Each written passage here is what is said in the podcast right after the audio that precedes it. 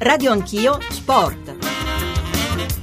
nove e trentacinque, terza, ultima parte di Radio Anch'io Sport e la dedichiamo interamente al campionato. Il tema sarà ancora Inter-Juventus, intendiamoci, Fiorentina, Napoli, Roma sono ancora lì in un fazzoletto di punti, ma certo eh, quello che è successo tra sabato e domenica ci dice che neroazzurri e bianconeri credo in questo momento siano le squadre eh, più forti, più interessanti, più continue. E allora vorremmo sapere anche dai nostri opinionisti, comincerei subito con un giro, se questo duello Inter-Juventus potrebbe riproporsi, naturalmente nelle settimane decisive, quelle di maggio. Cosa ne pensi Paolo? Paolo Casarinna.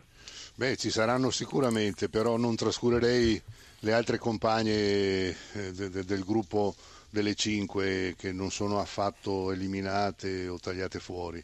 Cioè, qui c'è un grande esploit della Juventus adesso, a cui seguirà probabilmente eh, qualche battuta così, qualche momento di riposo, eh, ma poi rinascerà la Roma che ha un organico importante, il Napoli è stabilizzato, quindi è un bel campionato a cinque.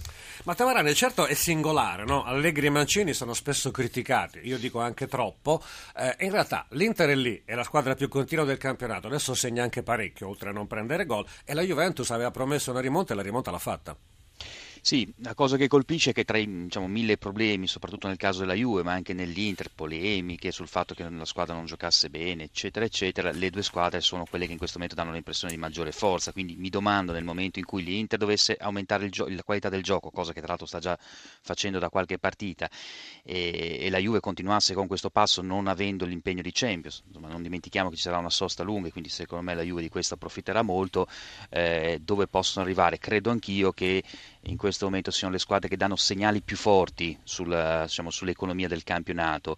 Il Napoli ha fatto benissimo, la Fiorentina ha fatto benissimo, tra l'altro le due squadre che hanno giocato il calcio migliore, la Roma ha avuto un po' di problemi, ma malgrado tutto questo sforzo in questo momento danno un po' l'impressione di essere loro a rincorrere quelle, quelle due lì.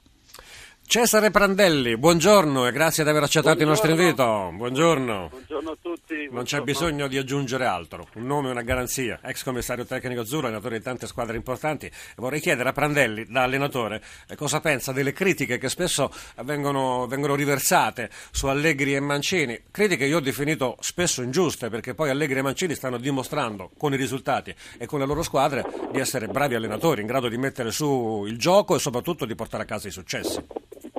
Assolutamente, sono critiche ingiuste, ma soprattutto sono critiche che lasciano il tempo che trovano.